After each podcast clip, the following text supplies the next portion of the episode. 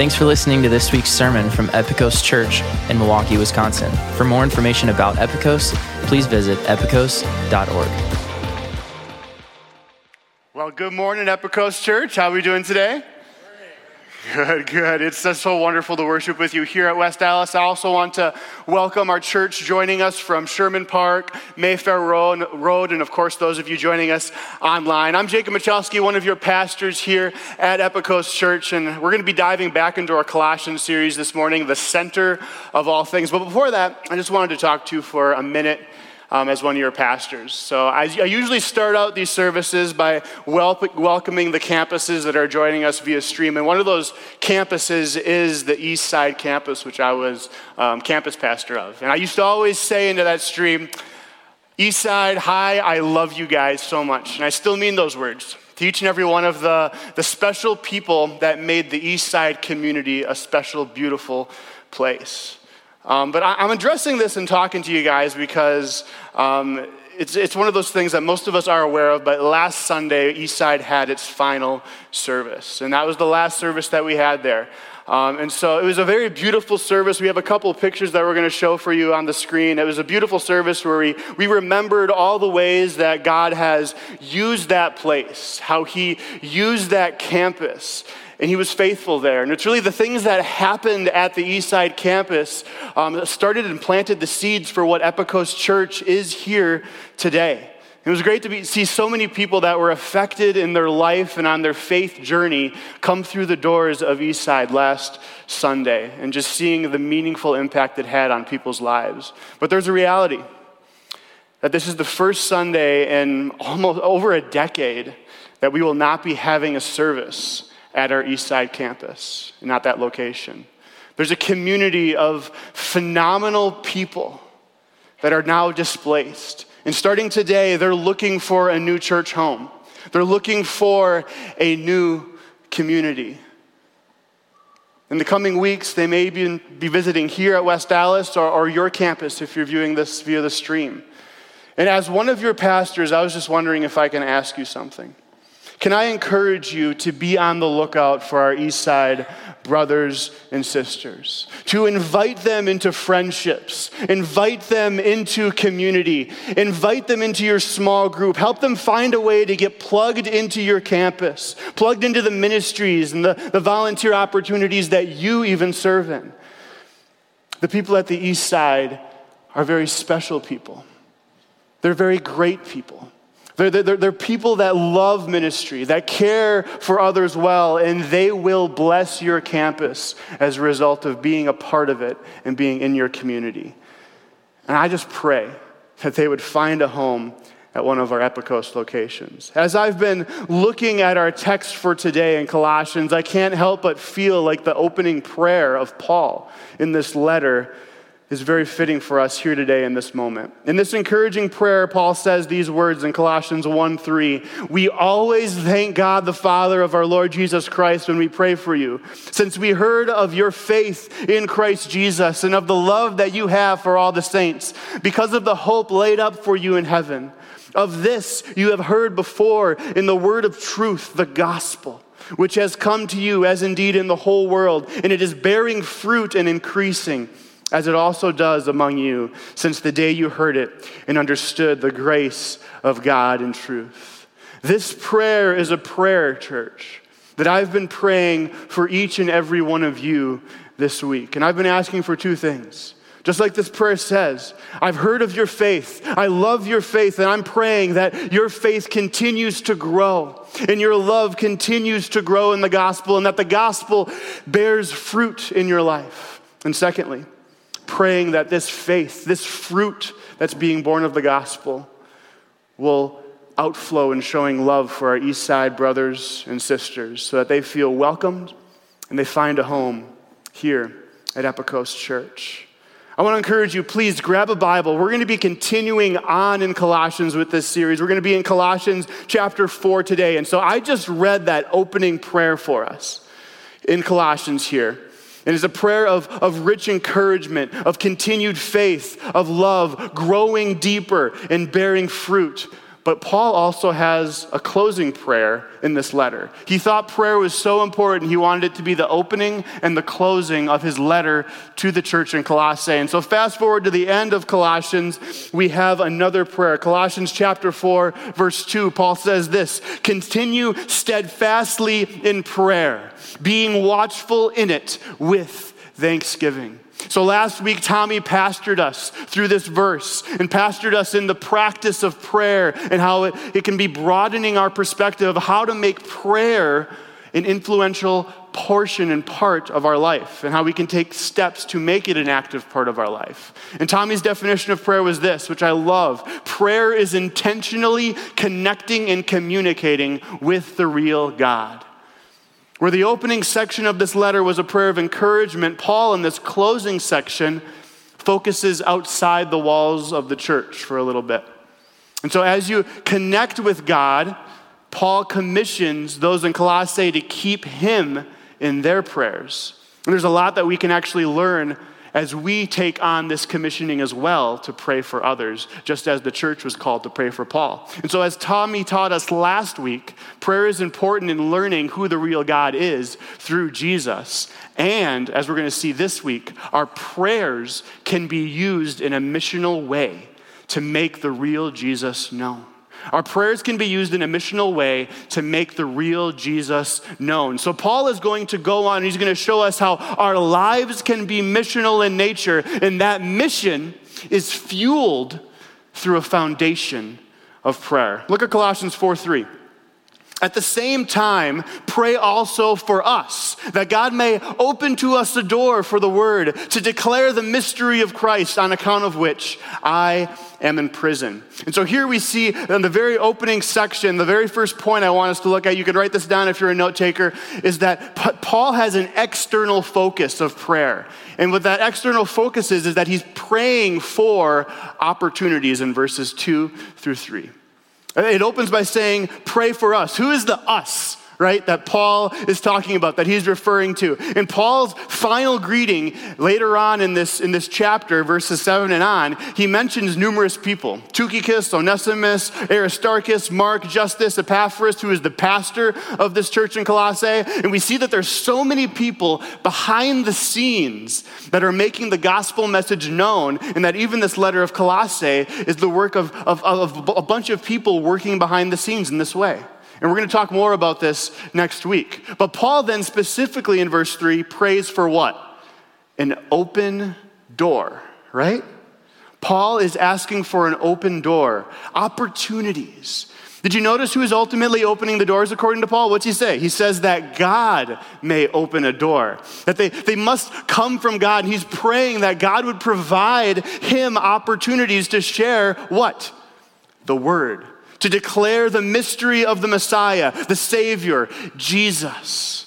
And so Paul wants to talk to other people about Jesus and who he is. And to Paul, how important are these opportunities, right? How important are these opportunities of sharing the good news about Jesus and sharing the gospel? Look, at, look what he says at the end of verse 3. It's because of the gospel, it's on account of which I am in prison.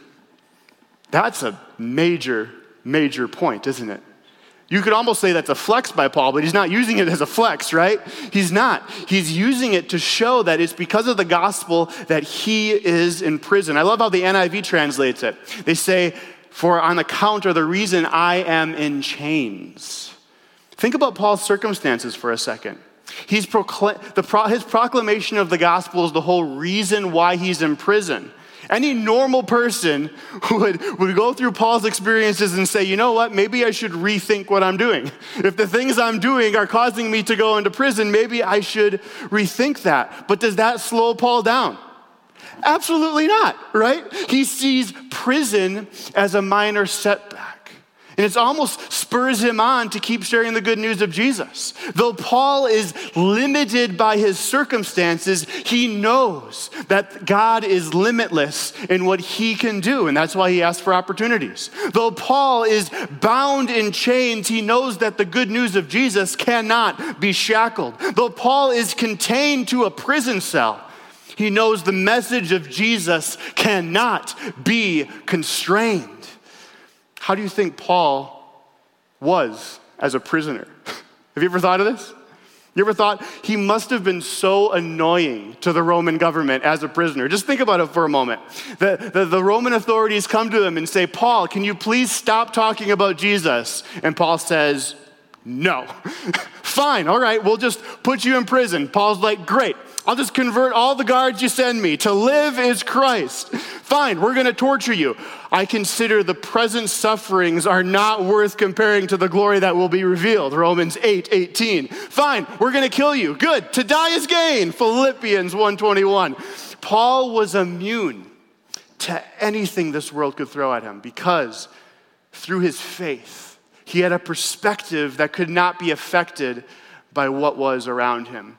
Even though it would be more difficult for Paul to share his faith in Jesus, he doesn't give up. It brings Paul to his knees, asking the Father to provide opportunities by opening these doors to share his faith. And these were Paul's circumstances. So I ask you a question What circumstances are you in that can be opportunities to share the gospel? What circumstances are you in that can be used as opportunities to share the gospel? How do you use your circumstances as an opportunity? Paul had the best excuse in the book to not share the gospel, being contained in prison, but he did not let that stop him. No, it made him trust God even more, and he asked for more opportunities. Can I encourage you? Through prayer and getting to know the present, getting in yourself into the presence of God, getting to know him more, you can have this same kind of faith like Paul did. Through the power of the Spirit and God, we can have faith like Paul have, has. Your circumstances don't affect the spread of the gospel, church. It's your faith. To illustrate this, I, I, just something you should know about me. I love watching sports. I can watch any sport football, basketball. I mean, there was even a time when, when my son Rory was born that I was watching curling, you know, on the TV and trying to figure out how, how in the world this sport works and the rules for it. I love watching sports, I can watch them all day. But can I play them? Nope. Absolutely not. And that's why I watch sports, so I can live vicariously through other people. Though I'm a tall, big person, which I can thank my father for, good genes in that way, I tell you what, as I was growing up and the height train was moving into the station, it left the coordination train baggage, you know, behind on the platform. And that's just, just what happened. I had no coordination growing up. But did that stop me from trying to play sports? No, I, tried and I gave it my effort to play as many sports as I could, but all the sports I tried to play were just terrible. And the worst sport that I was at playing was baseball. That's all about hand eye coordination. And I tried Little League growing up and playing in junior high. And I mean, here's, what, here's my, my philosophy with baseball I'd go up to bat, right? Batting was the worst. I'd go up to bat too scared to even think about swinging, right? That's just what I was. Going up to bat, too scared to think about even swinging, just hoping I don't get hit by a pitch or hit by a ball. And the two sweetest words in the English language are, Ball four. Ball four. Jacob, take your base. And the crowd would roar and cheer. Good eye, Jacob, good eye. And they weren't Australian, I tell you what. But I had some really good eyes. I did not swing at a single pitch, and I got walked and took my base. Now, when you have this philosophy for batting, you're gonna be terrible, right? You're just gonna be horrible. And my dad, bless his soul, he was a great and very important, influential man in my life he, uh, he would coach. You know, he wanted to be a, a parent that was involved and helpful, and he'd be one of the assistant coaches on the team. And he himself was a star athlete. So I'm sure me, he wanted to see me, you know, fill those shoes a little bit, you know? And he said one of the most life giving things to me on the way home from a game I did particularly terrible at. He told me, Jacob, I can tell you're not having fun out there. if you want to play, I'll be here with you. But if you don't like baseball, you don't have to play. That's all I need. That's all I needed. I left baseball and all other sports behind, and I decided I am done with them. Well, fast forward a couple years later into college, I was home one summer, and a couple of my buddies asked me to be a part of a, a softball league that was going on in the neighborhood. And you know what? I decided to just try it and see what it was. Try to open up the, break, dust off the old cleats again and see what happens. And you know what? I was actually really good at softball. I was actually really good. I had one of the best batting averages on the team, and I'd like to think it wasn't because everyone else was inebriated halfway through the game, but it was because batting in softball is a lot easier. You don't see someone going to the dugout being like, man, that guy throws a wicked 20 foot arc, you know? I mean, the ball is lofted at you, and all you have to do is it's just waiting for you to take a swing at it. And I didn't hit anything like out of the park, right? But I got on base. I hit it out of the infield. It felt pretty, pretty good. I want to encourage you, church. Lots of times when preaching about evangelism, there's a lot of shaming that goes on, a lot of guilt tripping that goes on. And I don't think that's very helpful. Just let God lob you the ball. I think that's what this text is telling us today. Look for those opportunities. God is inviting you to get involved with what He is already up to in this world.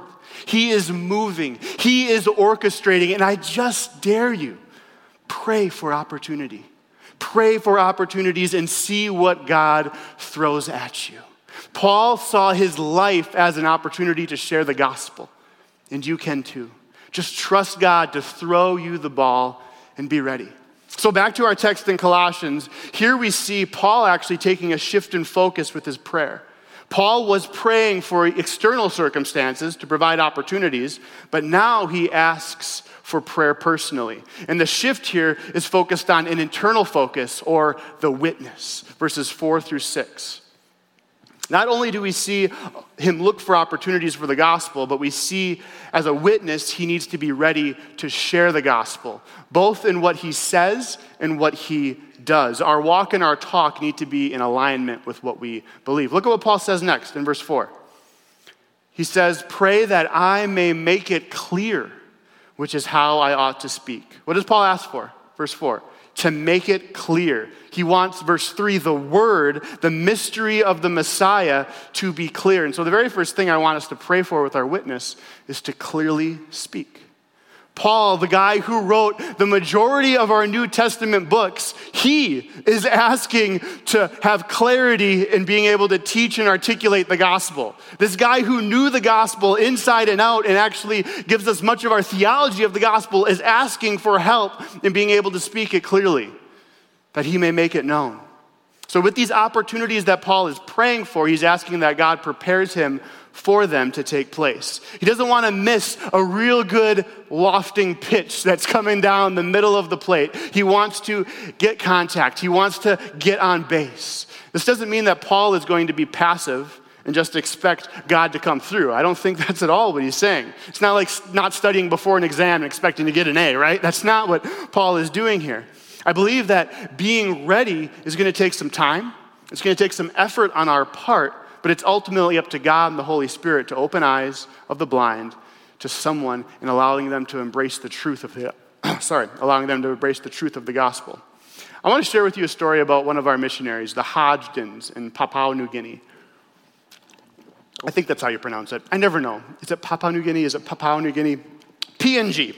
I've been praying a similar prayer for Luke and Eleni Hodgdon, our missionaries we support over there in Papua New Guinea. There should be a slide of a family picture. Aren't they adorable family? They're so cute. So Luke and Eleni, we've been supporting them for a number of years. They're in Connemara, PNG, um, and they have their two sons, James and Noah. And I get to actually FaceTime with Luke every month. Though he's in PNG, he gets satellite internet, you know? Who figures? Every month I get to FaceTime with them, talk to them, just get an update of how things are going there and how I can be praying for them. And last spring, Luke and his coworker Seth, they started teaching a group in Connemara the whole entire biblical storyline of the Bible, from Genesis all the way to Revelation. And they actually completed that series of teachings, this whole journey, this past fall. And so I got this recent update from him in their prayer letter and it says, We are currently studying through the book of Romans together with the Connemara Church, and we're so thankful for how God continues to reveal his truth to our friends.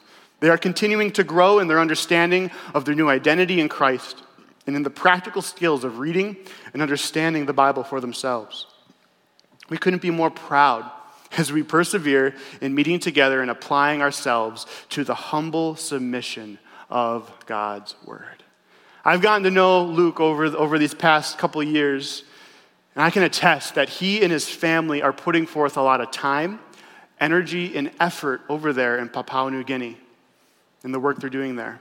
But even with that effort to learn, the, the, to, to learn the language, to teach in that context, this Hodgdon family is always relying on God Himself to open the eyes, as it was revealed in that letter, in that little short script, uh, transcript I read for you allowing them to understand and articulate the gospel. And it's our prayer that this group of people who's studying the word will form a church in Connemara. Now you might be saying, okay, Luke is a missionary, right? He's a, he's a professional Christian, quote unquote. What about you and me? What about just the, the normal person, the normal everyday Christian? I'd like to share with you a story about two friends that attend our, our East Side campus. A few years back, Joe, he wasn't really interested in following Jesus at all. But he had an strange experience one time on a trip out west. On a mountaintop, he felt a weird sense of an otherworldly presence, like God's presence is what he articulated it as, although he really didn't know what that meant. So he came back home to Milwaukee and he got to know this girl named Darcy, who was an associate at Outpost Natural Foods. And he told her about this weird experience that he had. And Darcy was a longtime attender of Epikos Church. Darcy knew exactly what that was. That was an opportunity. That was an opportunity by God to invite Joe to church. He, they were very regular attenders at our 5:30 service at the Eastside campus, and they're two of the very first people that I met when I started pastoring there. Darcy grabbed one of our study guides, and they together would go to the library every week and dig into God's Word. Joe eventually surrendered his life to Jesus. And he was even part of my small group for a few seasons. And you know the real happy ending? As a result, Joe and Darcy began to grow closer together. I had the privilege this past January to officiate their wedding. And their story as a couple is a testimony of how God provided opportunities, and Darcy was faithful in meeting those opportunities. Darcy was just ready, and she was willing to take that step of faith and teach the gospel and articulate it. Lord, make us ready to share our faith and the goodness of Jesus to the world around us. Paul goes on then to challenge the church again, still focusing on living missionally. He says in verse 5 walk in wisdom towards outsiders, making the best use of time. And so here I want to see our next point wise use of time. How to be internally a good witness is to use our time wisely. Paul is, is calling us to take a critical look at the time that we spend walk in wisdom, making the best use of time. I don't know about you. That one got to me pretty hard. We just started watching The Office season for like the ninth time, you know, or whatever. We started to try to rewatch that. How am I using my time? How am I maximizing it for the purpose of the gospel? Paul is asking us to take a critical inventory of our life. And so I want to ask you a question. What spheres of your life can be leveraged for the sake of the gospel? What are the spheres of your life that can be leveraged for the gospel? What are the existing spaces or times that you have throughout the day? Talking at work with your coworker, even just the way you answer questions can be a witness. It can be the things that you say or even the things you don't say, like not engaging in, in gossip or complaining. Guess what? If you don't do that, your coworkers are gonna look weird at you because everybody does. There's like an overall cynicism in the world around us. When I'm waiting outside at my son's school for drop off and pick up of the kids, Am I scrolling on my phone? Am I listening to a podcast? Or should I maybe take that time and opportunity to build relationships with the, the parents that are taking, that are also bringing or picking up their kids there in those moments as well? Do we know our neighbors at a deeper level, not just their names or their dogs' names? Maybe oh, we can start to get to know their dogs' names and their names and their kids' names, right? Do we have, do you have like a barber or a hairdresser? I mean, I, I go to the, a guy right down the street here in West Allis, um, and also Frank goes there too. So he's getting hit from both sides. Two pastors he's cutting the hair for. We get one more guy from Epikos there, inviting him to church, you know, and talking about Jesus. We might have something there. But even as a pastor, I just want to just encourage you. I feel the tension. I feel sometimes awkward sharing my faith in a way.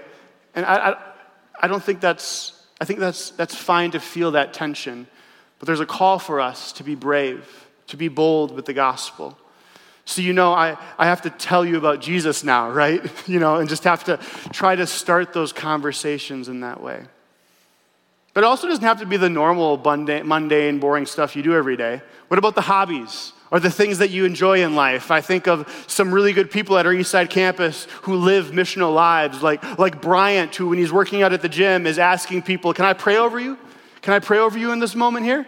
And he builds relationships that way. Or, or John McGuire, who led a morning workout group at Atwater Park in Shorewood to build relationships and to share the love of Jesus in that place. I think of even a, a trip that we have here at Epikos. At the end of February, there's going to be a group of people going to Baja, Mexico. And we have a team here at Epikos going on this missions trip at the end of February, and they're going to be going down to this area to build a home and to build a house there. Now, there's a lot of people on that trip who are really gifted at working with their hands. And the whole point is not just to build a house, but building of that house for two days which is amazing, by the way, build a whole house in two days.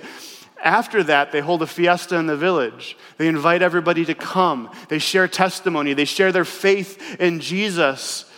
And they also partner with local churches to point them and connect them to a church community and share the gospel with them. Paul encourages us to wisely use our time for the sake of the gospel. But what else? Look at verse 6. He says, Let your speech always be gracious, seasoned with salt, so that you may know how you ought to answer each person. Next point I want us to see a, a great way to sharpen our witness is to have gracious and meaningful interactions with everybody. Gracious and meaningful interactions.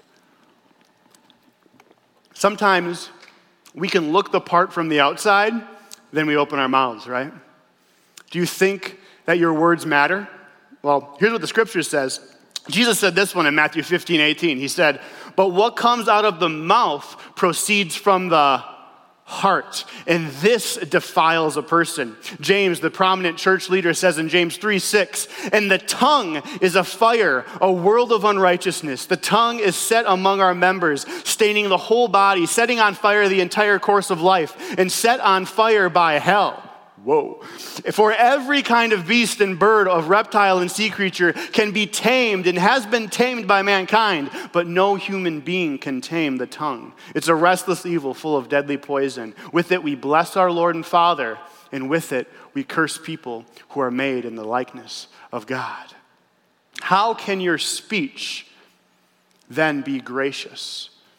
Frank gave this definition a while back when he was preaching, and I love it so much. He says, Grace is just getting the opposite of what you deserve. Grace is getting the opposite of what you deserve. So, what does it look like for the things we say to be gracious? The opposite of what we perceive that people deserve. I mean, it's Jesus who says on the cross as he's being crucified to those that are killing him, Forgive them. They know not what they are doing. Each and every one of us is offered eternal life through trust in Jesus when we deserve death instead. Allow that reality of your salvation to come through in how you talk. What are your words and languages communicating day to day? Are people always on edge around you? Are your words actually betraying your witness? Here's a better one. What about the things you write on social media? What are they communicating to the world around you? Are they uplifting? Are they communicating graciously the gospel, or are they just buying into the rest of the cynicism of this day and age? Paul calls us to have speech that's seasoned with salt. Now, salt all, all, all, it really does is it takes the flavors that are already there and amplifies them and exposes them even more, and it actually uplifts them. And here's the thing I love putting salt on everything, everything I do. What kind of monster has no salt on french fries? That's what I say. You know what I mean? I love salt, I love flavor. If grace is already present within you through salvation, if you've been saved by Jesus, allow your words to be seasoned so that grace that you already have present within you can be amplified to uplift others as you interact with them in the world around you, to, to, to interact with love and compassion and care. I mean, why did we just spend the last month going through Colossians talking about things like reflect Jesus, be that statue that represents Jesus to the world around you through your life? Work on your marriage. Look at your marriage, how you're treating each other as husband and wife, and demonstrate Jesus in that. Look at how you're treating your kids and your family dynamics in your household. Demonstrate and exemplify Jesus in that. Look at your workplaces and how you you as a boss treat your employees and how your employees are, are interacting with one another and how you even look at your master, your, your boss, right? Allow your gospel rich grace that's present within you to be present in those spheres and situations so that we can be like stars shining in the night sky. I hope this goes without saying, but if you were, go, if you were to go outside right now on a nice, clear, sunny day like today and look up, there's actually stars up there. I mean, you see the one big fireball in the sky, right? The sun. But there's actually stars behind that. Did you know that? The sun is really too bright. And so, what it does is it kind of drowns out those stars that are actually hiding behind it. But once the sun goes away, I mean, you might not see them in the city, but if you get out of the city, once the sun goes away, you see all these twinkling lights in the sky, and they're shining bright. If our world was a place full of goodness and light, us living out the gospel and being light in this world would just blend into everything else, right? But is that what our world is? Is our world full of just goodness and light and happy feelings? No. The Bible describes the world as full of darkness, hatred, anger, jealousy, greed. But guess what? In that darkness, it doesn't take much to stand out as light, does it? An encouraging word to a coworker, a smile and a thank you to your barista, even asking a friend or the person checking out your groceries, you know what, can I pray for you? Would it be okay if I do that? Most people will say, yeah. They're fine if you pray for them letting us live as lights and a witness in this world, just a little tiny glimmer of light will jump off the page in the darkness that is present here. As we close today and look back from this passage, I want us to give us a couple moments to pray. I'm going to invite the worship team up right now, and you should have gotten one of these connect cards in your bulletin today. Bring that out. If you don't have one, there should be one in a seat back in front of you. Um, if you'd like to, you can fill out that information on the front if you'd like, but on the back side, there's a place for you to write down any prayer requests. I want you to really take some time to think about who's one person in your sphere of life that doesn't know Jesus that you'd like to pray for today. And think back on our passage that we had today and write, write down that name. And our prayer team is going to be taking these prayer requests. They'll be praying for that one person. Write more if you want. Write a couple. Write your whole coworker team. I don't know. Write, write down that, that name, and we'll be praying for them this week. But I also want to give you time to pray. And so, in a couple moments after I pray, I'm going to invite Tommy to come back up, our the service host at your location, wherever you're, you're watching this stream. And he's going to lead us in, in just taking an hour of silent prayer to just think about our witness. Think about praying for ourselves, pray for every, each other in the room silently. Um, even also pray for opportunities for you to have with that person that you wrote down to share the gospel with them. And so during that time, we're going to have that and just to pray for opportunities, pray for our witness. And that's how we're going to close our service here today. But we can be lights. I just want to leave you with that encouragement. We can be lights in this dark world but it starts on our knees in prayer. So let me pray for us. Lord, thank you for each and one of these brothers and sisters who would who are witnesses in this world, who are lights in this world, who, who exemplify Jesus in the darkness. Lord, I pray that, that you would provide opportunities for the gospel this week with, with anyone that you bring their way around you, that we'd become a part of what you're already up to in this world. And I pray for their witness, that you'd give them gracious stock, that you'd allow them to see their time and use it wisely, that you'd give them meaningful interactions with others, and that they'd be able to speak the gospel clearly. We thank you for all these things in Jesus' name.